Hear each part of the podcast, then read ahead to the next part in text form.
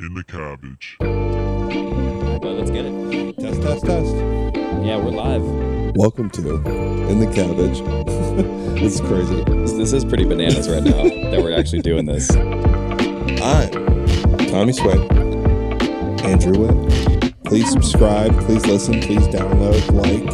And just a reminder keep swinging.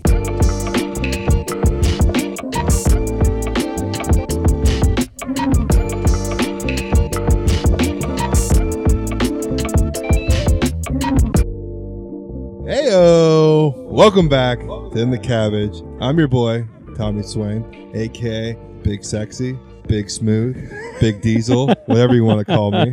And to my right or your left. He's the big dog right here. The big however dog. you want, however you want to view or listen, my boy, A Wit, Andrew Witt. Hey, what's happening, people? What is up, buddy? Heard you had a hell of a weekend uh, with the bridal shower. How'd that go? It was good, dude. It was great. Um, yeah. So Katie had her bridal shower. She was all fired up for that. It was all huge theme going on. Big shout out to the family, all the friends to make it happen. The place looked great. Did you see some of I the saw some of pictures? the pictures. Unfortunately, uh, Madison's cousin um, had her baby shower same day, of course. careful, careful with the Well, I unfortunate. mean, it's still unfor- great. I mean, unfortunate in the idea of that Yes, they lined up on yeah, the same day. the timing, Not of course. unfortunate she had to go. no, I'm glad you glad you made me clarify that. But yes, unfortunate they were the same day. Madison was happy Yeah. to go to her cousins and do that with her. there we go. Yeah, But- it was just a bummer. It was the same Correct. time, legitimately the it same was time. 12 p.m. crazy. 12 p.m. on the same day. Yeah, I know. It's a, it was a little bit of a bummer, but the the place that was set up, it was fantastic. It looked great. It was like a Tiffany themed, like Tiffany and Bride. So instead of like Tiffany and Co, it was just Tiffany and Bride. So everything was like blue and whites and silvers, and it was really cool. It was really pretty. It was really cute.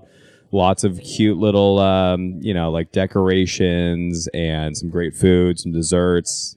Had some Jersey Mike sandwiches All time. Best sandwich and I mean, big big shout out for like the for the for the big chains. I would say Jersey Mike's is, is up there. number one sure. right now. Yeah, as far as a big If we're chain. talking big chains, like food wise, there's not a better food spot. it's a staple. Truly. yeah, it's it's fan it's If I see one fantastic. in the airport, I'm Um, losing my mind. I'm like, oh, I know what I'm doing for lunch. hundred If the line's not out the door. Yeah, I mean, you're gonna wait for that guy because he's gonna have that little Oh. slicer over there, freshly slicing. I always feel so bad watching those dudes. because you're always getting the Yeah. Italian. yeah, I'm like, you gotta pull 15 meats out, dude. yeah, dude. You have to pull out 20 something meats. I'm gonna sit there staring at you, and they never Right. look happy doing it. No, they But I never do. Blame them. I wouldn't be happy yanking out. Fit. You don't want just turkey and provolone, dude. They're making art they though. There's there. It's, it is an art of a sandwich. It's it's a beautiful thing to watch Did you ever see. know what uh, Subway um, people who made sandwiches were called? And they're called sandwich artists. Yeah. Really? But anyways, back to K. I just thought a little fun. That's a that's a pretty tidbit. that's a pretty loose term that they're going to be throwing around there for Subway.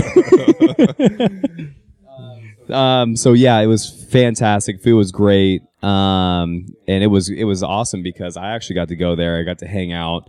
Um, I definitely stayed out of the way. Did my little hello, hey, how's it going? Thank you all for coming. Um, but then I made a quick exit over to the garage and I hung out with Loy, which is Katie's dad um, for the listeners out there.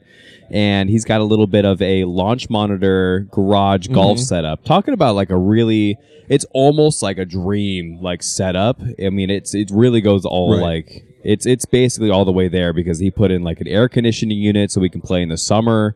You know, you got the fridge right there so you can grab like some beers, cold some, bevies. drinks. Exactly, exactly.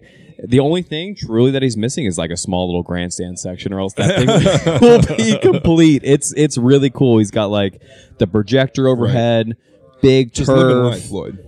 It's I mean like that was his like retirement gift to himself, and boy did he treat himself right, and I'm jealous of that. And so it was fun. We got to play a couple of courses, played 27 holes.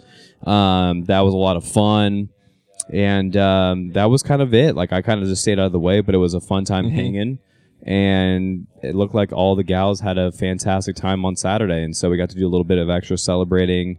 Um, back at our place, we kind of hung out, played some video games, kept it chill, and uh, Sunday was just big on like big on the recuperation. Yeah, day. big big rehab day for that. I'm sure. Shout out to Yeah. my mom. She didn't show up for uh, the fam though, so I was a big fan of that. You know, she always There does that for us. Yeah. And, um, she said she had a great time. It was really fun for her to, uh, you know, hang out and see everybody, and uh, way less stressful this time. Her for her around. Oh, I'm. I'm. We're sure. like so excited, and Madison and I were like, "Oh my god, we could just get There's drunk a- and hang out." Not a single Right. responsibility.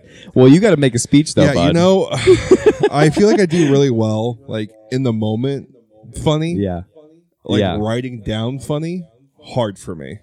Really hard for me to deliver like some personal messages and be funny. I I got so you. I'm I'm extremely nervous. I've been running it through my head, but I think That's what you gotta I'm do. That's overlapping what I did with yours. stories on ours a bit. So I have to re-go back and make sure I'm not because I don't want to tell the same stories you told on mine.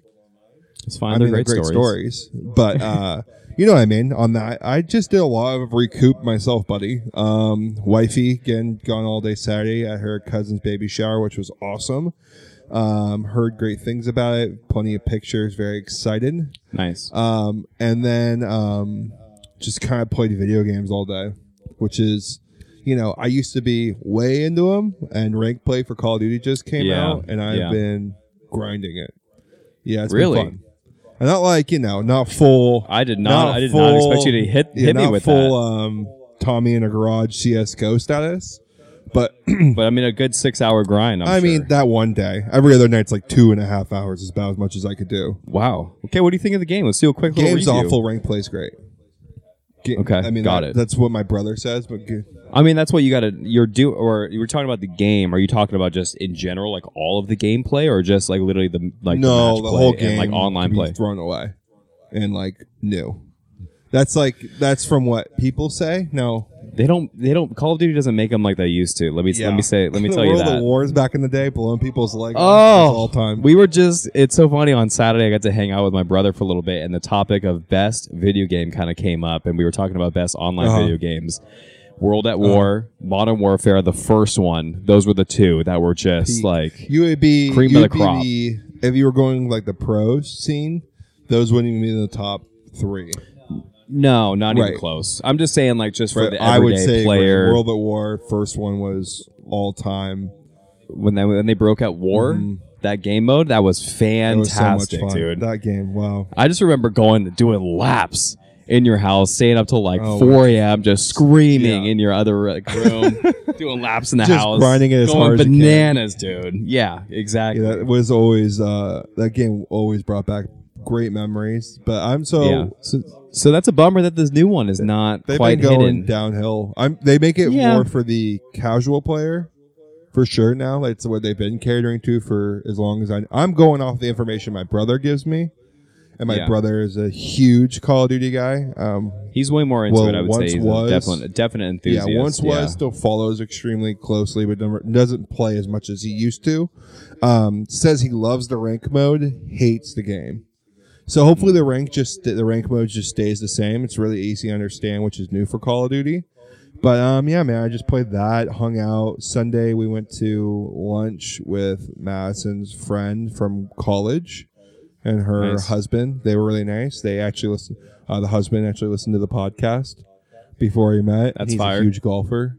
Lives lives That's out fire. in um, Pennsylvania. They just joined a country club. Oh, yeah, he's dream. definitely living the So dream. he had a, he. I'm sure he just snuck that one in. well, he right? was, he was you know, I was didn't I wanted to feel, you know, when you meet somebody, you are trying to feel them out, like how much can I talk about sports, or like what can I? Does this guy play golf? And it was, Yep, you know, yep. within thirty minutes of us hanging out, one cocktail, and I think he had a beer, and we were like, "You play golf? How often? What courses? You know, all that good stuff." Which is pretty typical for us. He's also a huge baseball guy. Hmm, Um, okay. And we talked about the new pitch count. I don't know if you saw anything about That's cool. that. did see a little bit about that. It was um, I had had Sports Center going on um, in the background while I was working, so I kind of tuned in for a little bit of what was going on with the pitch count. Do you know what the actual pitch count is? Is it I like think- 10, I think 15, it's- 20 seconds? 15 seconds. The batter Okay. has seven seconds to get ready. Got it. So okay. at seven seconds, if the batter is not ready, now again, Way to do your we're homework, not. there, bud. I mean, I'm just talking off of Twitter and the brief interactions I've had with that. yeah, it is very Um, new. I don't quote me on it. Not a baseball expert. I'm sure I'll get you know reamed for this, but I believe it's 15 seconds. Seven batter gets Yeah. seven seconds. If the batter's not ready to go, like full stance in it, that's a strike for the batter. That makes sense because I saw that Right. highlight that was going on, um, and it was I don't know the teams that were playing. Do you know? It was Boston and somebody else. okay, but yeah, bases loaded, bottom of the ninth, two outs, three two count. Yeah, and Batter wasn't ready. The batter batter was not ready. Didn't step in the box. strike three, you're out. Yeah, I mean, it, um, I like it. I think it's great um, for a casual fan. I know that hardcore fans, like my father-in-law, um, hate it. They because it takes away from a bit of the game. But I think at this point, There's also I, I thought I saw there was a new rule as well that you can only throw to first base or like try to pick off a runner like twice for an entire at bat. I thought I saw like That's a great. rule like that floating floating around as well. Like you can't just throw to first base like four times That's if you want great. to. Just to like yeah, it just takes it's- forever. there's parts of this game that need to be sped up, just like how golf needs to be sped up. Just like you know, it- it's sad, you know, because these people who respect history and all that stuff don't want to see that go. But at the same time, like four and a half hours to watch a baseball yeah, game you- is and you're also just losing. I feel like a lot of viewership right. as well. Like you can watch the first two innings, skip, you know, three through six, and clock in for the last two and be or last you know three and be completely happy. right For me right. personally, like I don't need to see the No, fifth the same boat. inning. I'm in the same boat. and I totally agree with you. I don't, maybe it's not resonating very well with the vast majority, but I think it is a step in the right direction. And like you don't even even need to have the pitch count even like on the screen. It doesn't even need to be like a thing that we can even see. It's just gonna make the game move a little bit quicker. Yeah. Which is exactly I feel like what baseball needs. It's already a really slow sport to begin with. So anything to kind of get it going in that direction is gonna only do it better. Yeah, because I don't, you know, at at the third inning of the baseball game, if I don't have like peanuts and like popcorn and a beer and a hot dog, like I'm not into this game. I'm out. Like I Yeah. have to walk around. I'm getting helmet nachos. I'm getting those on my face. um, you know, th- those are things that why I go to a baseball game. Um, you know, love baseball. It's great, but like, it's got to pick up. I hear it's cutting down the game uh, ten to fifteen percent of the time, which is yeah. great. It was like it was almost like 30 minutes of which game is time. perfect. Just you know, like a couple little more changes like that, and that and this is going to be great. I think it does the pitcher well. I think if the pitcher's in a groove and they're in a rhythm, it's going to help you stay in a rhythm. Where a batter might try to ice you out a bit and maybe play some mind games, call out before you get it going. Like you know, I, Yeah. and maybe you know the coaches are telling the pitcher, "Yeah, you got to pick this guy off like three or four times, keep him honest." Maybe he doesn't even really want to do that. So maybe these changes are going to help this pitcher um, get in a rhythm. At least that would help me. It would ice me out if a batter was sitting there calling timeout as he's like, yeah, I think that's that's the whole thing. It's like Right. only like he's standing there for like three and a half seconds and he's calling time. It's like, oh, okay, that's right, a you little got to get out of your extreme. stance, relock in, which is hard to do. He's got to go to the chalk. He's got to readjust his hat. He's got to fix his belt. he's got to like redo his like glove. He like the batter's got to do his gloves and like they got to do their own like tap tap tap the bat. Like it's like, oh my gosh, a dude, this is whole rhythm to it. It's like Yeah. watching uh, f- uh, Rafael Nadal get ready for a oh. serve, man. oh my god, he like he grabs, grabs, pulls his balls, and then hits the ball. It's like, what are we doing? messes with his hair like He has, seventeen you know, times. love you, man. Yeah. Great to watch. Hair's got to go. Hair's got to go. Yeah, it's gotta, it's gotta I love you. You're a, G- you're a G. You make millions of dollars. You're like one of the funnest people to watch. Hair's got to go. He's gotta I mean, that's out. okay. He doesn't need the hair. No, he doesn't. The hair is like if I lost my hair, I'm just a 30 year old who works a nine to five with no hair. I You don't have need the hair. The doll does not you need the hair. You do not need. He's, he's got the chiseled physique. He's making millions. Most established player of all Yeah. time. Just you know, just take off that head of hair, and he's gonna be, okay. okay. No, no Yeah. more need for it. And I'm sure, I'm sure there's surgeries out there that would work, but you're working too hard on that core plan. That's not gonna stick. But yeah, man. Other than just hanging out, um, watch a lot of sports. Watch the Lakers' biggest comeback in the NBA season this year. Yeah, that was really fun to watch. I threw that on yesterday as well. It was a, I think, arguably actually one of the better game, or sorry, one of one of the better days of basketball or weekends of basketball that I've seen in For sure. while. I think everyone came Really back cool from. All Star break. Um, little yeah. I think it's great for that reason. I think no matter what, if the All Star game disappears and they just name All Stars, which I would be okay with, just name Totally. the All Stars I can't tell you the last time I've tuned in for an All-Star game. cared. Maybe it was like Kobe versus LeBron one year. That was about it. Yeah. Um, but it, I think you just need to give them a break regardless. I think that little week and a half or two off really helps these players out.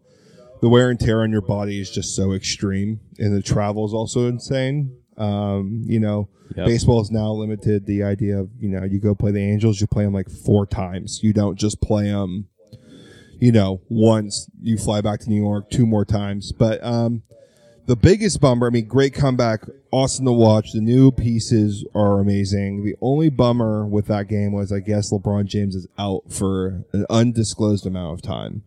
Yeah, it's a real bummer to see because it really looked like the Lakers were putting something together. And I was really excited actually because it was looking like the energy and the morale was up for the entire team. And that was also without uh, D'Angelo Russell and Lonnie Walker. We're not even Yeah, playing. D- D'Lo, her ankle, and is Lonnie just not playing anymore? I don't know. I don't know. I thought he was was- hurt. I thought he had something yeah, going that on was with him. so. It was a great comeback. I love the new pieces. I, you know, Vanderbilt. I think one of his name is. Don't, Yeah. no, don't hang me because I can't say his name. And Beasley, I believe it's who's been Vanderbilt. uh, lights out shooting for us. Beasley's been chalking up some threes and good for good riddance because we needed a shooter in the worst Yeah, I mean, way. oh my god. you god! want to win Le- with LeBron James on your team. It's very simple. A big man who can dominate the ball on the block, who can do screen rolls, like he like who can also shoot, like a Kevin Love, Yeah. Chris Bosh, and then players who can spread the floor. And that's all he needs.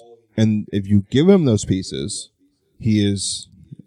uh, uh, uh, yeah, it's, goated. uh, he's good regardless. It's like it's damn near superhero status. Right, because if you send a double or triple team at him, he's gonna find the other guy open every time.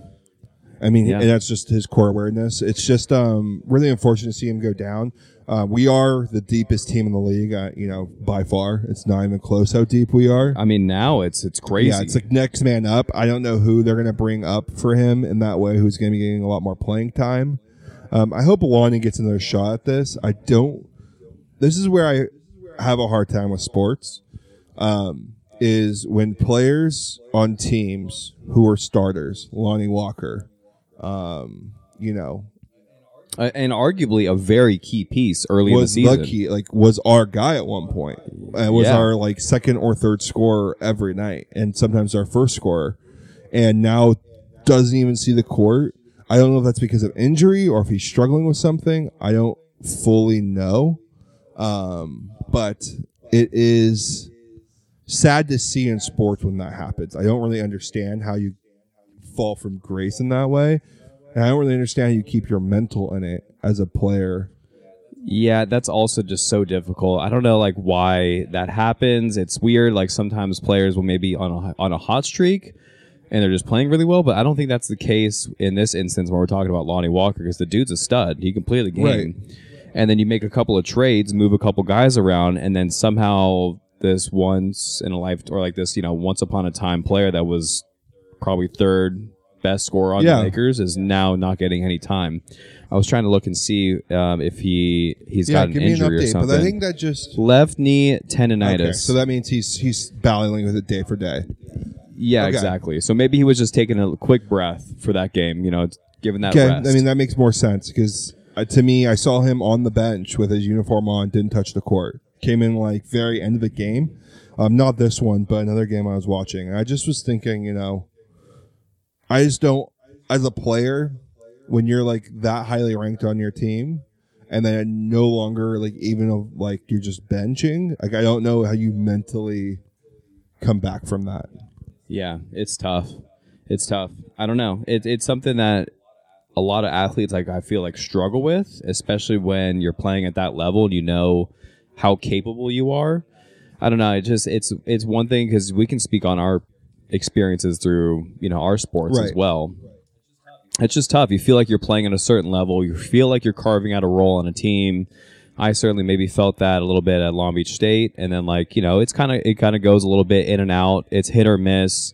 you know, you're kind of like always maybe the guy that's like rotating in to try and see if you can turn things around. Sometimes it's not always the best position because usually when you get playing time, you're losing, and so it's just a tough situation to go in there, turn things around. Um, you know, I, I it's uh, it, it's a tough thing for athletes. I feel, I feel like to battle, but all you can really do is just you have to just keep working and try to get better because there could be a trade, there could be an injury if the guy that was beating you out gets injured. Now you have to like step into that role, even though you got taken out of it if a trade happened. It's just something that's it's never written in like a very scripted way, like how this is going to all play out. But I feel like you just got to be ready. And I guess that's just part of the game at some point. Yeah, I feel. Uh, yeah, it's it's extremely hard. I'm just more selfish. So when when I'm benched like that, you know, in my brief high school careers, which was a lot of benching, a lot of experience with being benched, um, at that point, it was the next man up for me. At that point, I was like, cool, I'm clearly not good enough to be on this team to even see playing time anymore when I was starting or having a key role. That, Yeah. like, I'm like, cool, I'm just not going to try anymore. Because what's the point? Like, I'm going to come on for three minutes at the end of the game. Like, that's not going to change your mind about me.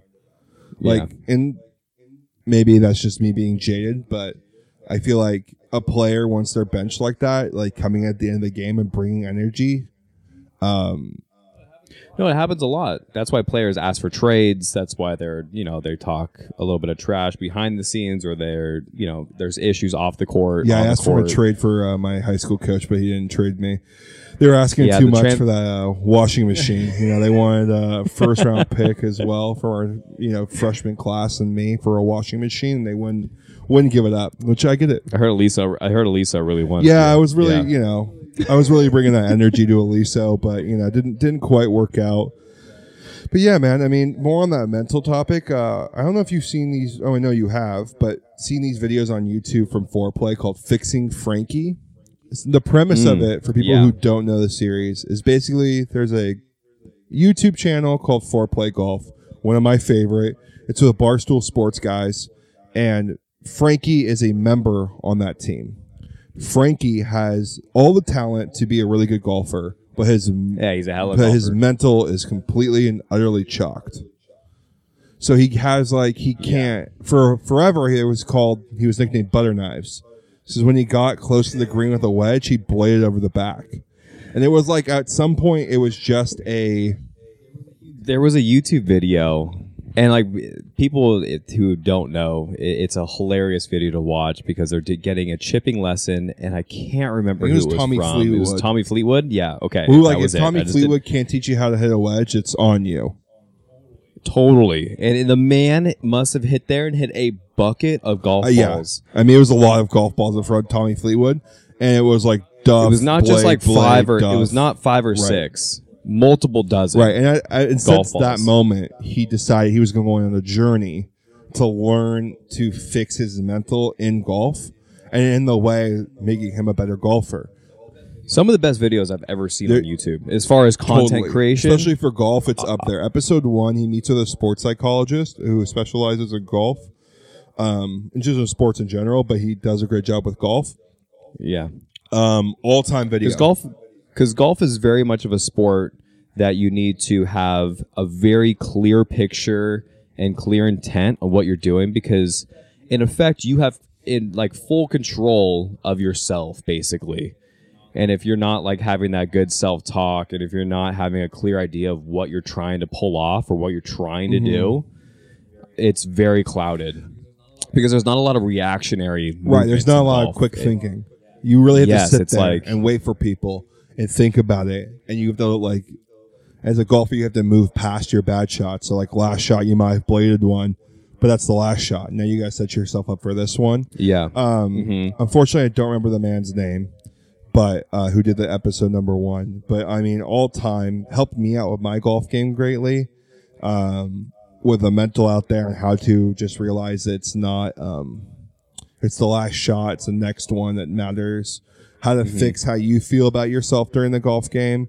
The like mental self talk you go into it while you're playing. I'm not perfect, still have the issues I did at the Ryder Yeah. Cup. managing expectations a lot of it is having that clear idea of what you're trying to do so then if you do like miss a shot or don't pull it off perfectly, your miss is going to be much closer to what you're trying to pull off. Um, yeah, the mental game of that first video was really cool, and it's just fun too because Frankie, I feel like, is a very good representation of the very I would say average person that's playing a sport, like you know, very fixed mindset at times and can be a little bit locked in, and especially because he's got cameras on it all, all Yeah. the time. It's very easy for him to just say, "Oh, I just suck. This is my, you know, this is me. This is who I am." Like I always just like fuck up a lot of shots and blade chips But and it's embarrassing do this and that. him. And it's embarrassing. So that's his coping Mhm. mechanism, right? Is to just kind of say that he sucks and he can't Right. do it. And he's got the nickname of Butter Knives, you know? Right. And it's cool that he's like, you know? I don't want to be that person. I don't want to be um, bad at golf. Any, like, I don't want to be bad in golf in that way anymore. And I'm sure it's just demoralizing because there's nothing worse than you just like losing your mental on the golf course. Yeah, When it's, you're, it's, like, it's hold- rough, and especially how much golf that they got that they Right. play. I know they get a lot of heat for that. So especially when you're Um, going out cool- and you're playing these all time courses and you're you know and you're playing awful. And it's not and even when we go play nice courses and we play really bad it's hard for us to get back in the game. But um it really did help. I think if you're new to golf and you want to manage your expectations which i feel like this whole series is about as a golfer like the like the rarity you see on the pros hitting golf shots is not your average round ever as a amateur golfer. Even as a scratch golfer, these shots these pros are hitting sometimes, like more often than not, like all the time, aren't is not your reality. And you need to like realize that you're watching these people do it over and over and over and over again on TV isn't your round of golf. It's also a lot of it on the PGA Tour. I mean, that's the highlights. You're That's what I'm seeing talking the better about. shots. Right. Like, you're just seeing good shot after good shot after good shot. Like Yeah. you know, they're It's like uh, they're skipping past the shanks right and the like some of duffs the other and the, like and the chip outs. bunkers when they like double hit it and It's happening far less, obviously, but still they're showing like the leaders, the guys who are playing well. all right that it's just stuff. all So- in, in- raining in 20 you know 20 foot putts 30 foot putts across the green Yeah. chip ins chip ins. right and it's just exactly. not um how real golf is played. And i think what happens with amateur golfers and including myself is we don't know how to play the game. We just go in there blind. So episode two touches on more of how to play golf. If you're talking about mm-hmm. episode one was the mental of it. You're not a pro golfer. Give yourself the break. You're supposed to be having fun. Have a routine. Come in with some intent and how to get that. Right. episode two's all about how to play the game. how to how to score And it's basically. uh, with Scott Fawcett of Decade Golf, yeah, this guy is really cool. like Um, Rain Man for statistics in golf. Yes, yes. Like he basically he described himself, and I'll kind of quote him real quick, is that he is essentially he created Moneyball. Like for baseball, he's the Moneyball of, of Right, golf. and it's a really great elephant elephant elephant pitch. Elevator pitch. hey, I got an elephant. I don't know if you see it back here. I got a fat elephant over here with a golf swing if you need it. Um, elevator pitch um, for what his app does. Now, I tried to do it on my own one time. Did you? I watched the I Scott. Fawcett episode a long time ago, and I got really obsessed because this is where I started learning how to. Is this the dude that uh, did it with Mark Crossfield? Is that what you initially got I, I saw with it? his initial episode a long time ago on a podcast with Foreplay, and Got it, that got it. podcast blew my mind because he just basically says, "Let's stop, let's stop looking at the flag and thinking you're gonna hit two feet. Realistically, you're gonna hit it to the middle of the green, and you're gonna probably, hopefully, two putt from thirty feet." Now let's get back to doing that instead of you trying to being pissed off at yourself for not Yeah. you know, hitting it five feet past and zipping the ball back to two. Like, you know what I mean? Like, It's not realistic. right, you're not you're not playing golf every day. You're not you're not a pro. Your wedges aren't clean. the tour isn't the tour average from 100 yards like 22 feet? Right, and people and people 25 don't feet, really like- get that, and it's crazy. So when people are uh, 98 yards out, 55 yards out, and they put it onto the green, and they're bummed about that. I'm like, no, no, that was a good shot. You're on the green. Like, let's get a two putt and get out of here. Like, Right. even if you're close to the green and you have a flat stick in your hand, it's almost a win. And that's Right. how people, you know, a very brief description of how you probably should start changing your mindset. Like you, more often than not, you're missing five footers. You're missing. You're definitely missing six it's, footers. It's, it's unfortunate to talk about because it's infuriating because it feels like the cup's right there, but five feet and out, not making very many. right. Like you need a like it needs to be more realistic in that sense. Um, Scott Fawcett is a crazy man though. Like he definitely likes to stir the pot, which it, the episode's a little harder to listen to just because he is so um, you know, a little eccentric is a good word for He's, it. he's also he's just talking at a different level. So if you're not maybe too familiar with the topics, yeah, it, it's elevated for sure, and it's something that dives into a little bit further Mm-hmm. without getting a ton of information. So if you're gonna watch the video, I would listen to the podcast that you listen to with Fore Play first.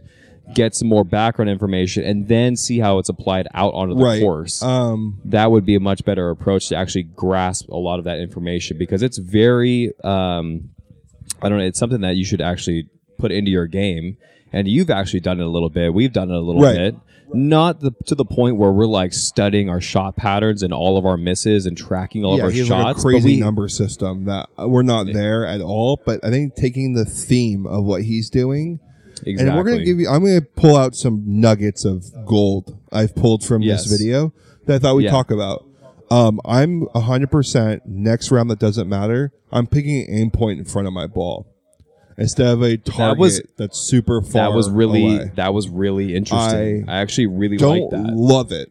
I don't love it just because it's not natural to me. But essentially, what he's saying instead of aiming for a tree that's 270 yards away, that's kind of in the middle of the green area or the fairway area, why don't you aim at the same target but pick a little grain of grass or a pebble or a bald spot in front of your ball and just have your club face travel over that path?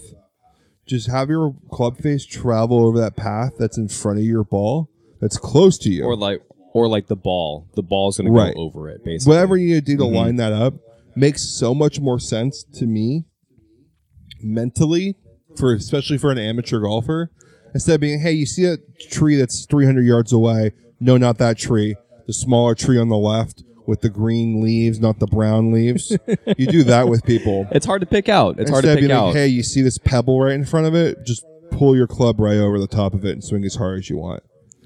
And Yeah. um, It- I think it will help. I think that's one of the nuggets I pulled out. Um, what? wa- That's a great one because for someone like myself, I definitely stug- I, I struggle a lot with my start lines with the golf ball. My golf ball is very wild. It, I tend to just get these like massive pushes, like just like I don't know where Right. it comes from. Massive misses, sixty yards right, and it happens quite frequently, and it drives especially me. from 120 yards and in. It drives me up the After wall bashing a driver 320 down the middle. Uh, dude it's it's one of the most infuriating things and so for me that was a nugget that i definitely pulled out of that video when i was watching because that makes so much more sense because when i'm looking down at the golf ball now i actually have this peripheral target that i'm semi looking at that i can see and that's where the golf ball needs to start or i need to hit the golf ball over this mark and then play my shot shape from there as opposed to me literally dropping the club way inside and then I'm missing my target, that little blade of grass that I picked out by like 20 degrees, and now we're 60 yards offline with a five iron. Right, and that's not what you, Like, you, I don't, don't- you don't want that. And I think that's a really, really, really nice way of lining somebody up who struggles with lining up. I personally Yes. just can line my feet up to a target and just swing free, and I know I'm going to fade it. I don't really have much more of a miss. It's either a cut or a fade. So like, I, Right. it's a little easier for me to line it up, but I think it might actually help straighten my ball flight out a bit because I think I might Totally. be able to get more around on it instead of trying to be You so also might be more, and you might be so more uh, committed to your shot right. as well. I'm, I'm going to play a little part three this weekend in San Diego, and I'm going to let you know how it goes. Mm, where you I don't know the name of it, but we can bring dogs out on the course. Oh, that's really so that's we're going to really bring cool. Hendrix out and see how that goes. That's gonna be Yeah. a blast. So I think it's like walk no, the we're gonna course. ride. Yeah. Okay. Uh, I just need to get Hendrix and Madison in that cart and get them going if we need to pick it up a little That's bit. um, That's not a bad call. but it'll be fun. I'm really looking forward to it. There's, uh, you know, I've always wanted to do that ever since any any par three course is just a good to totally try out some new stuff because it's not going to matter. Um, right. before the bachelor party where I win this weekend to get my revenge of the Ryder Cup. um, any other little nuggets you grabbed from the video? Um, yeah, I, I, I definitely think the now we're getting a little bit more in depth into this. Um, I thought the Venn diagram was a really cool. Yeah, topic. give me a little bit more really, details on Really, a little bit more of like an interesting pitch. So, basically, he was saying that yes, every club has your average carry. So let's say you have your average carry of your seven iron. Let's call it one seventy. That's your that's your seven iron, and then you're going to club up to a six iron. And you know that's the average your your seven iron will go is 170. That's technically how you should be doing your distances, not when I pure seven iron, then it goes 176. Okay, well, there's also a lot of miss hits in there too. Right. Right. So then now it's going to be a 163 miss Right. hit. So you kind of just split the difference between the two. Your seven iron is now your 170 club. And let's say there's a pin that's in the middle of the green. Mm-hmm. And then there's trouble that is short. You got bunkers and you got a big drop off. And in the back, there's just literally just grass and it's pretty flat. And then the green is not sloping from back to front. It's just called level for this. So all the troubles in the front, drop offs are going down there, and then but long is safe. And so let's say you're let's say the pin's 173 away, mm-hmm. right? And you got seven iron in your hand. Probably not the right club Correct. even though if you pure a seven iron, now it's going to get you there because now you're going to land at 174 and you're going to be hole high, 15 feet and in potentially if your direction is Right. correct. We're now going to talk just straight distance here, not left to right. And maybe that's not the right pick because all the troubles that's in the front. And let's say that bunker is on the short right and the drop off's on the short left Yeah. and that's a bad pick because more times than not, you're not going to hit that seven iron You're looking at the 174. back of the green where it's safer. exactly. And so then you want to take maybe, let's hit a 95, 90% six iron that goes 185 is your average. And the back of the green is that 185. right, and you're you then you're gonna lose five yards because you're into the wind. I think that's really cool. I think it's a good way of understanding that like there's an overlap between your clubs and knowing that you can play that overlap to better suit the attacking position of the pin or just landing in safer positions on the green, just in right. general. So So th- that was just a really fun little piece. that I totally, took. I, um do a little bit of that when we play, um because I'm always I land my ball always short. I'm always short of the green. I'm always Yep. always short. So uh, when I start playing well again is when I start aiming for the back of the green. Instead of even if the flag's in the front at like one, you know, let's say it's 170 front pin, which is typically a seven iron for me. Now I'm hitting six because now Right. like I fade the ball so much or cut it that I'm losing that distance. Slight miss hit, a little bit more of a Mm-hmm. cut, whatever. But then if you hit a good six iron, you know, then you're in the back oh well, of the green. two putt, then you just two you know, putt get out there with 40 par. You're, That's a win. and then you're 40 then you're 40 feet Right. away but more times than not it's basically we're talking about the shot dispersion how far the good one goes how far does the bad one go and picking the yardage that's going to fit the position of the pin and give you the best chance of scoring if, um, by avoiding the trouble essentially Yeah, I think if you're new to golf, what you should do is manage your expectation, hit the driving range, not just to go bash balls and learn how to swing totally, but let's learn how far your seven iron goes on average. Just look. It doesn't need to be exact. You don't need to know every single time, but you know, I hit the seven iron and it goes about 150. Okay, then you could assume from there that your six iron goes 160. And moving 10 yards just 10 up yards from there 10 yards 12 yards 15 yard bumps just yeah. keep going from there. And then if it doesn't work on the course, you're going too long, then adjust. Just take the take the what's given to you out there as like statistics or notes and apply that as the game is going. Take note, even if you're missing left every time. Okay, that's fine. Today you're missing left. Aim more right. Yeah. Like it's like don't Yeah. you don't need to change the time to change your swing or try something new isn't on a whole, you know, on 18 holes of playing. It's on the range or playing with your buddies is when you could change things up like that. Um, sure. My little my little, last little nugget I got from this, which I think is important, is the understanding of when to hit a hero shot when you're in the cabbage and when to accept that you're not going to be able to do that. Yeah I think definitely so. Frankie gets all the way to the right into the thick stuff in the cabbage, and he's going to hit out of the cabbage in a bad lie low stinger with a four iron through some trees.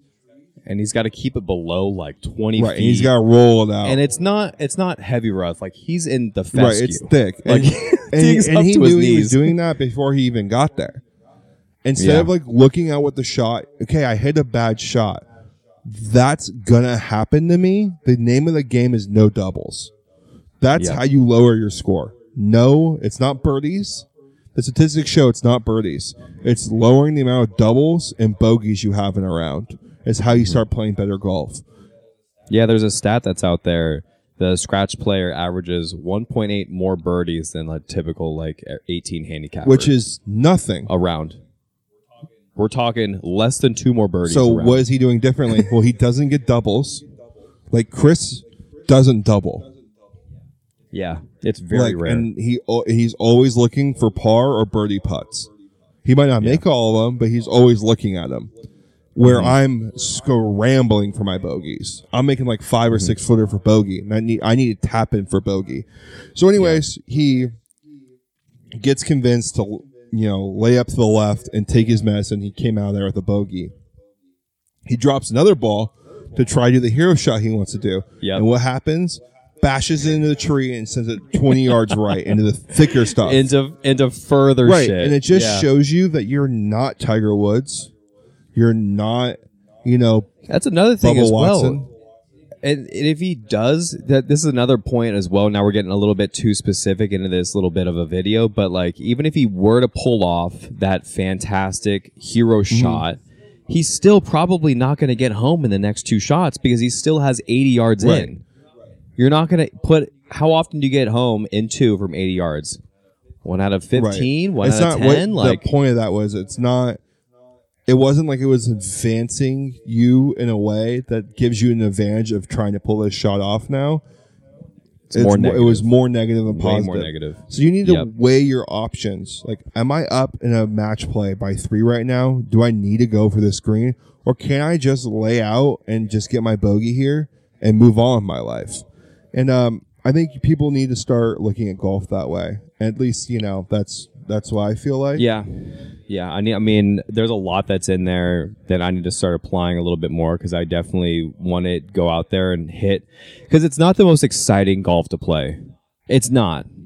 It's very basic. It's very straightforward. It's okay. How do I avoid messing up all the time? And it's not very exciting because you're not going for birdies. You're not doing this or that. You know, you're just kind of just you know plodding around the course playing as safe as possible. And sometimes that's not the most exhilarating, but that's how you're going to score better. And so for you, you've actually like, I feel like you have applied this more than I have. And I, we've seen a dramatic increase or decrease in your handicap. Right, just because of it. Just because you're, I'm just n- not aiming at flags. If the flag is a good spot for me, then I'll aim for the middle of the green and let the ball fade into the flag. But very rarely am I ever aiming at a pin to take dead aim at a pin. learning your um, distances on your irons, pulling the right club. Shot shape, mental, For managing sure. expectations of what I'm doing on the golf course. factoring in like okay how much is the wind going to really affect this ball do i need to pull the right Mm-hmm. club this and that i think it's dropped i mean where, where are you at now you got a 14 because you were at a 21 before yeah, I right was at 21. i mean you and that's in a year's time and um i mean you haven't taken any lessons you've broken out a putty mat yes that's probably shaved off of at least three Right. strokes but the other four five strokes that are in there I think a lot of it has to do with the decision making, thinking through your bits and pieces of the game, and then also taking medicine, taking your medicine. Yeah, because you'll get you'll get in a bad spot, but then you're just gonna make bogey. And right. A be fine. bogey hurts a lot more as a six handicap than it does an 18. It doesn't really matter. 18, for an 18 that's still that's net par. par. That's a great job. Bogeys are wins. Bogeys, Bogeys are are wins. wins. Par. I think now when I hit par, I'm like, that's a birdie. When I get Yeah. pars, I'm like, nice birdie. In my head, Mm-hmm. when I get bogeys, I'm like, uh, unsatisfying. Par. Let's move on to the next one. See, that's great because you've totally taken that first p- video that Frankie was doing with the psychologist and applying it directly to your game and having that self talk, saying bogeys are great, bogeys are not hurting me one bit. Right. Pars are fantastic. Doubles is where I get mad at myself at. You're like, where did I go wrong? I probably made a couple bad decisions, or I messed up on a shot I probably shouldn't right, have. and that's and you address that later with practice, more you know, repetition, all that kind of stuff. Not pulling the same mistakes. You know, learning how to hit a straight ball would be great at some point in my life. Yeah, you right, and maybe if I can actually like find my putter again, and I'm not walking around there blind and like you're just swinging yeah, that thing around with yeah, no like regard. a caveman.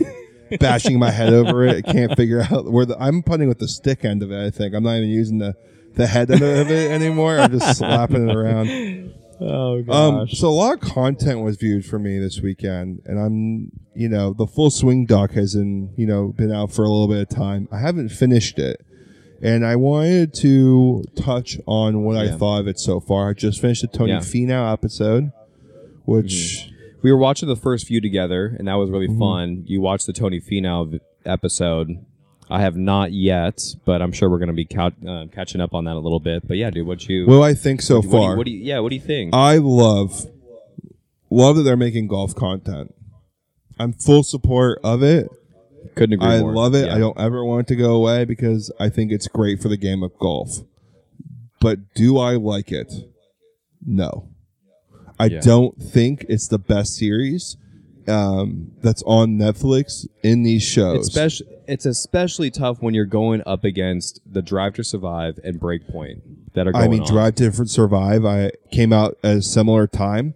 I watched one or two episodes of that, and I'm already more captivated by the Drive to Survive than I am golf. Yep. I am interested though, if it's mainly more interesting for a person who doesn't know golf. If you don't know golf, I would love for you to reach out. Let us know what you thought of the doc and this doc series if you did watch it, because maybe this is catered towards you more because you don't care about X, Y, and Z. But I'm not getting the things I was hoping for. It's supposed to be Yeah. breaking down a player throughout the full season almost, and they all kind of lead up to the end where they have the championship. I mean, they haven't brought up the FedEx Cup standings. They haven't showed a player throughout all tournaments. It's just one tournament where he plays well at. Which to me, Yeah. it's like you don't see the full story. You don't see that he's banging balls, um, which means hitting the driving range. For people who don't know what banging balls means, um, that, could be taken in the wrong way for sure. He's out there, you know, slapping the ball around um, every day from you know gym in the morning from six to eight, n- breakfast from eight to nine, nine to you know three. He's on the range. Three to six is a practice round. Six Yeah. to seven's putting. Comes home for dinner, more stretching, wakes up, does it again the next day. Like they don't show what. Then you know, one week he's gone. They show they show lots of family life, which is great. I mean, it's fine. I'm just I thought it was going to be a little bit more about like the daily grind in golf, more encompassing of the full season the in which ups they're and going. on. So I what is happening, not just not one just tournament. not just one tournament. Yes, yes, I totally agree with you. I love what they're doing. I'm in full agreement with you here because w- and they're not even showing that know. much just- golf. They're not. Yeah, they're like very- skipping through day three or day two. and when they do show golf content, it do, it's not the back and forth action that you want. You know, They aren't building. They're not building the suspense of one shot. Like they're not being like you know every once in a while that like a build up, but like they're not showing you like this putt's worth thirty thousand dollars. He's about to putt here. Like there's no suspense or build up to this. yeah. and there's no behind the scenes action that's really that captivating either. When I know that they're pissed at themselves or cussing on the range, like What about like coaching session? I mean, I, I understand that you can't give away all your like swing tips and swing thoughts and this and that, but like at least let me see them like working on the range with the coach and lifting and doing some mental prep and strategy. I want to see a little bit more of the behind the scenes work like that you that you were talking which about. Which is a bummer because I was really looking forward to this series and uh, But you know what? Maybe we're being a little bit harsh because this is the first year Which that I they're doing so. it, and and like now it's like Drive to Survive is on its fifth season, and so they're dialed over there. They know what's right. I hope on. it just keeps going because it's great and I think it's awesome that they're doing it for sports. I just wish it was more captivating for myself. Maybe it's because we're already so into the golf game. Maybe it is because I don't follow tennis as much. Break Point. Mm-hmm. I don't Great. follow any F1 besides this. I, I, I well, I started watching F1 because of the TV series. I don't follow it like I do golf, but I watched all of the races last That year. do you know why? That's why they're doing these. Is because F1 was so successful in the American audience that they um like it basically rejuvenated the sport. That now they're just doing it for every sport that possibly needs a bump. I also think it's a little bit of a hit piece on LIV, which to me, I don't feel bad about at all. I, I'm officially at the point now. I watched some LIV Golf too over the weekend. I mean, they are just pumping Um, the team play. Yeah, it's just all team play, which is great. Like, cool. That's awesome. i you're trying to be different, but just it just is fake. It feels phony. Like, Yeah. just call it It's what it that- it's is. manufactured for sure. You guys aren't enjoying this. now that they have their set teams and there's no more of this like debate who's leaving who's not you know who's like who just got offered a contract are they coming it's just like it's it's everything is set in stone and it's very manufactured the way they did it and so it doesn't feel genuine and it's missing that um And the team that names PGA suck. I know we talked on that. The Crushers, the Dynamos. Like I, you know, I don't even know that it's one of the teams. you're better than me Listen yeah, I don't think. Dynamo is one. it's like the backyard baseball names that you would get. You pick like some bad logo and you would name rough. it like whatever your backyard house name would be for your backyard baseball team. It's exactly what those logos look like. It's it's it's, It's rough. like Tommy Purple Sluggers, and and- it's like uh, Yeah. a baseball, you know, bat. But yeah, I- I just think that it's it do- it is taking a little bit of a slam on LIV, and I'm all good with that. It, I just agree. I, it could have been so much better. It should be better, and I'm wondering if they're gonna maybe figure it out and if they can dive a little bit deeper and have a little bit more coverage for next seasons. Because I do think it's something that's there, and maybe this is a very introduction to the PGA Tour, and maybe they're like they're gonna build on. it I hope so. bit. let's Hopefully, hope it's a multiple season thing because I think golf does deserve it. Um, because they are, it's a great sport and people should love it because you know your ten year old son could play with your forty five year old dad and it could still be fun for both. And I Mhm. don't. Then sports there's not much of that. You can shoot hoops with your kid, but if we're playing pig, I'm crushing my ten year old son. There's no way he's getting a shot on me. We're playing chance. one on one. He's getting shut down You're getting he's getting, getting bodied. shut down. Uh, my dad. Uh, uh, fun story with my dad on the topic. I was, you know, f- feeling 13. My dad's a short, short man. He's built like a hobbit. Um, The dude's got. yeah, he's stock like to steal. five. No, not short, short man. Shorter than me. He's like five, Is he five 5'8", eight, five nine. Maybe that's slander against my dad, but he's shorter than I'm six five. My brother's six four. And so it's funny when people see us together because they're like, "Why is this man who looks like, what's, a what's door going on? Let's go. given birth to a beautiful Greek god of myself. Um, we were playing. I was feeling myself at like 13. I think I was the same size of him, if not taller. I'm like, yeah, you can't guard me anymore. You're short. I got moves Right. on you. And my dad's like, you know, getting a little competitive with me. It's like, you're not going to score a bucket. You're not going to score a point. You know, yada, yada, yada. We're chirping each other. We get back. My brother's keeping score. My stepsister's keeping score. Everyone's watching. And we start playing. My dad's just backing me down. I mean, he's giving giving me He's he's he's uh, backing up. That yeah, he's backing up he those has. huge shoulders that like a coal miner has, and uh, it's just putting. He's a big dude because he pushes around a Yeah. dolly. For people that don't know, he pushes around a massive dolly sure. at on on movie sets, and those things are Right, they're on heavy. track, so let's not going him too much. Tr- he's not. He's not I mean- in it. You know what I mean? But he's doing it for a Right. living, and he's moving heavy Right. things for a Um, living. it- Just to put it in perspective. so he's here. he's So giving me he's giving me the work. 13. Finally, you know, I think he gets gassed. You know, the most in shape man in the world. Uh, starts to get gassed, and um, I get the ball. I think I make a bucket or two. I'm talking. You know, I'm down by a couple. My dad goes up for a layup, and he just is like he's like, "Ow!" He's in pain. My dad does not say "ow." Like my dad does not like say "ow" or do any of this Okay. and um, he's limping around. I'm like, all right, game over. You can't play. I win. I was up like three two or something. And he's like, nah, nah, nah, f that. Like we're playing. he's Right. invested. He's he, Finish finishes wait, the game happens? out. Right. He wins. Um, I don't know the exact score. He, I, I think the score was like five three or seven three or whatever it was. Um, goes back, ices his knee down. It's swollen. Goes to the doctor the next day and tore his MCL and his ACL. I'm pretty sure. Dude, and it, taught me it was our one and done basketball game. So rounding that out, golf isn't going to let you. You know, you're going to be able to play against your son, not blow your ACL and your MCL out, which is Wait, that is he crazy. played on it. Just like walked it off and just kept going, like limping around. He's like, I gotta give my son this quick work, and then get back to get back to business. But um, yeah, man, I'm hoping. Damn, Glenn, just just the highest pain tolerance. I mean, there is Glenn out and my there. mom. What a, what a My what a mom is beast. just all time over pain tolerant. If I hurt myself, my mom would be like, I- "I'm sorry, honey, but like you know, you're okay," and my dad would be like, Suck "Suck, it up. Like there was no like, no like, "Oh, I'm I got a boo boo on the course." yeah. There was none of that. No, no, None no. of that. Not in the Swaim no, household. no, Not no, a chance. No, no. I mean, I remember I cried like one time during sports, and then my my dad, was, suck it up.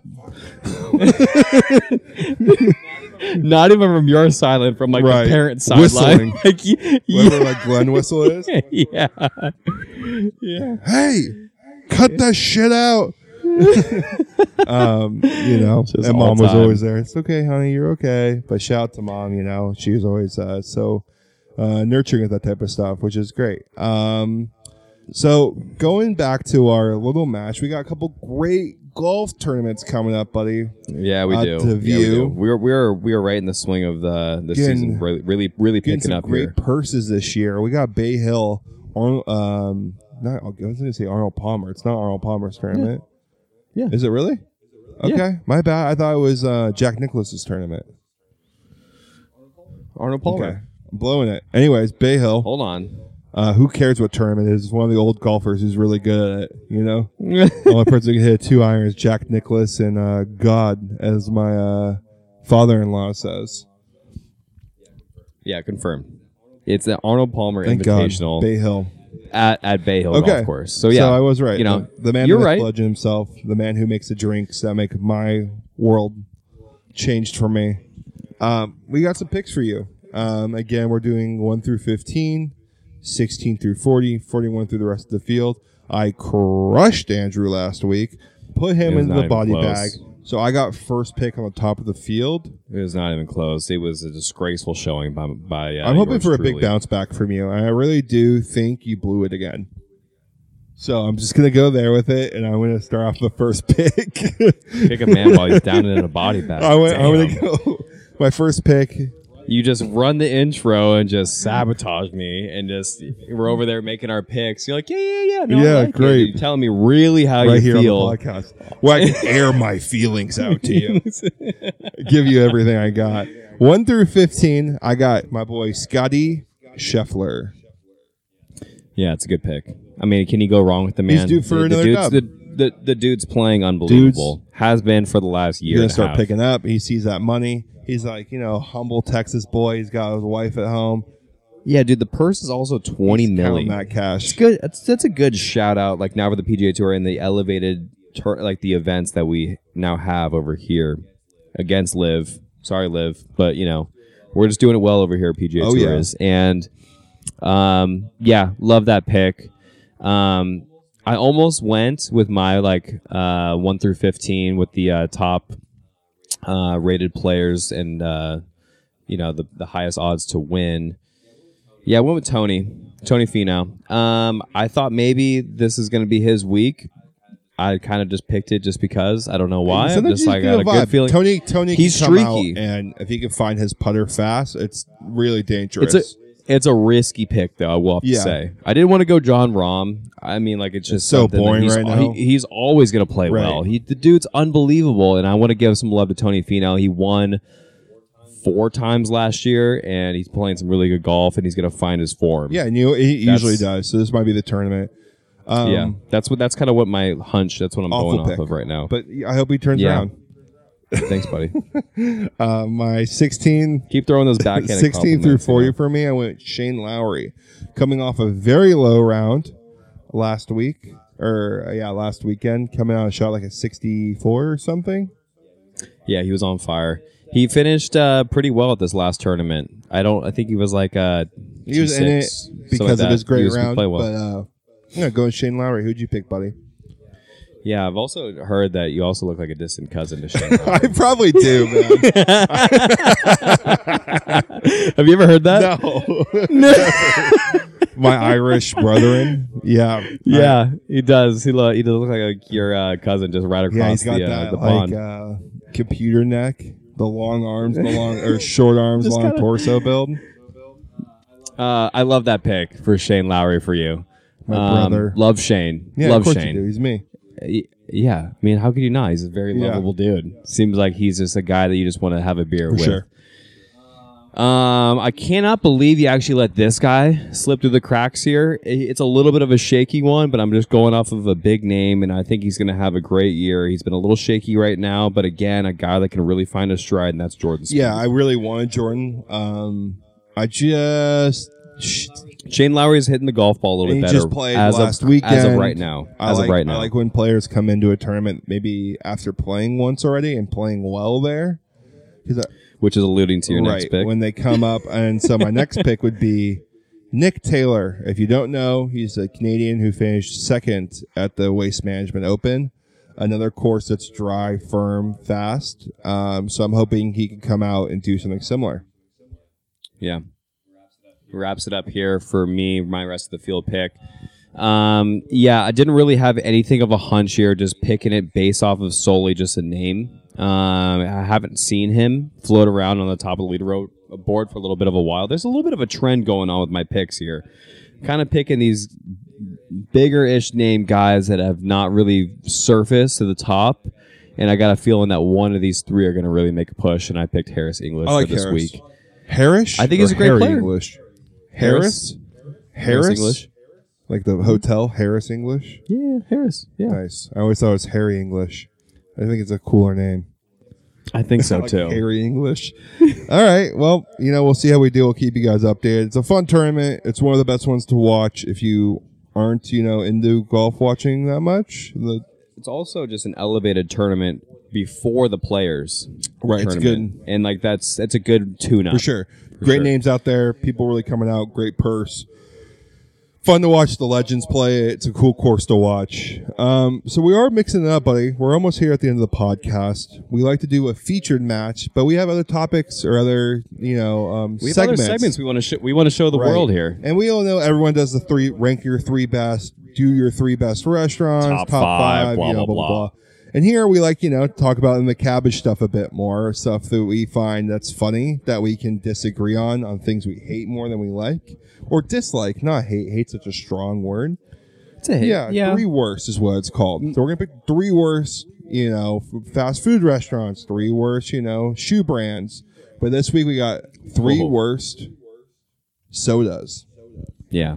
I'm really excited about this one. This is going to be a really fun one. And if you don't mind, I would love to start this off because I feel like I'm going to get a ton of Right. heat. So number one would be your Like, most I- most or the worst I'm picking soda some- you don't. I'm picking some sodas that I feel like I'm going to get some some slander Right. for. Like soda number one would be like the I'm never right. If you're in it. the desert and you're dying, and that would be one of your options to drink, you'd slap it over and keep crawling. Right. Yeah. So give give I'm me I'm gonna your honorable just- mention, buddy, first, and then we'll go from there. my honorable mention um it's going to be my four and i feel like it's a really close it was a really tight decision um but any like just like a really really like the fanta strawberry Ah, soda that's such a good one. like it's it's really it's really bad Eh, like it's really bad um but it, i don't want to knock fruit sodas as a whole because there are some gems out there like a good orange soda like a, or a cactus cooler. I mean i'm a big fan of those. Like a squirt like any like of those like fruit sodas i love that. But a strawberry it that ain't it. that ain't it for me. It's bad dude. It's just so cloyingly sweet. I don't see the purpose for it. Never really gone to it but that's an honorable mention for me as my four. Number three this is going to be i feel like it's going to really rock your boat and a lot of the listeners here but I, i've never ordered it and it's uh, it's a soda that i don't really understand i don't get it it that's dr pepper and mr pibb Yeah, that's rough. i don't get it It t- it just tastes medicine-y. It I don't understand the whole taste. It's just something I just never go to. And if I'm going dark soda, it's got to be Coca Cola, it's soda. I've Pepsi. never heard ever called one dark soda in my life. hey, if I'm going for a dark beverage, like a soda, it's like what? Well, you know, there's like the sprites and there's Right, the fruity ones right. out there. No like you know, them like the dark I, sodas. dark color, I guess. I don't That's so know. funny. Number two, buddy. Okay, so that's my number three. You don't, you don't, you gave me a really, I'm really. gonna, I'm gonna let you. Give your opinions out, and I'm gonna tell you where you went wrong. Here's an here's another one that again don't like, don't see the purpose for it. I've never really loved it, and it's root beer. Yeah. it's just the overwhelming silence because I know we're going to be butting heads on this so much and aggressively. I think this is and forth, 'cause why this just- topic works so well for us. It's not that we really dislike or hate these brands so much. It's the, the, the fact that we don't like the same things right. that makes it funny. Because the things that you're Yeah. putting in your list, I would never dream oh, that's those are of. the those are the top Right. of your list. I would never dream of putting these away. I don't know how much I don't know how you feel about this top soda, but this soda for me it's it's awful. It scraped my tongue with some sandpaper after I drank Wow. it. Awful. Yeah, it's Mhm. horrific. Cre- um, cream soda. Yeah, yeah, I get that. It's Yeah, awful. you don't like you don't like heavy sugars either, and that's just that's Dude. just like licking. cream soda for me is just the worst thing ever created. Like, I what is the point? What are we doing here? I- like, just Yeah. go drink, go have a Yeah. milkshake. I guess at And that I get point that. for me, I get that. it's awful. And it makes a lot of sense. So those that's my honorable mention, and then my uh, top three or top three least favorite sodas. And I'm just never never going to any of those. Yeah, I get that. I think your list is right up the middle for you. It makes sense For you. when now that I say it out loud. Doesn't make sense in your head, but now right. I mean, the me, Dr. Pepper and the root beer were just awful calls. You never had a root beer float? hate root beer floats. Oh my god. I do. I mean, it's not my Don't- favorite, but like, People would give them to me at birthdays. I would pretend to like them, take a bite, and then it'd where go are the right in the grapes? bin. or something stupid you would say. Yeah, no, I didn't say where the Where- where's, where's the fruit, or I pineapple? just like can it? Yeah, it's some real stupid. something real. Oh man. Okay, well, you gave me some. Uh, I didn't even think of some of these sodas, so my list is now changing a little bit. Um, Oh, okay. Well, okay, that's fine. You can change that's your list. That's fine. I'm change just list. I'm audibling Omaha, Omaha over here because you Okay. brought up because some of the sodas I- you I- said weren't even my zeitgeist because I they don't Really? even recognize them as sodas. So I'm Okay. gonna hit my honorable mention here. Don't tell. Okay, I already know where first this list is honorable going. mention is gonna be um, Seven Up. I hate Seven Up. What? If the options are, if I can have a Sprite, it's hundred percent a Sprite. But if it's like the it's same not, thing. it's really not. It's not as good. It's not even close to as good. Seven Up is in my honorable mention. It's not good at all. Um, I cannot believe you're going to Seven Up in your honorable It's mention not. right now. For a Sprite lover as much Right. as you, if they don't have Sprite, are you you're not getting going soda? Pepsi. If it, that's fine. yeah. fine. If, if it's not or That's- root beer, but if you're hungover and they don't have Sprite, you're telling me you're not going to a Seven no, I'll go Pepsi because or I'll go water. that was a new that was a shocker for me. You're I'll go water. I'll go with a clear beverage, as you would describe it. Uh, um, my number three, wow, my okay, that number was a big three shocker. for me is something I don't really drink ever or that often, or like I've had it once and it's okay with like a bunch of ice and it's like one of those fancy whatever. Is cream soda. Okay. Cream soda is a Yeah. three. It's gotta be like super designer brand for it to be okay.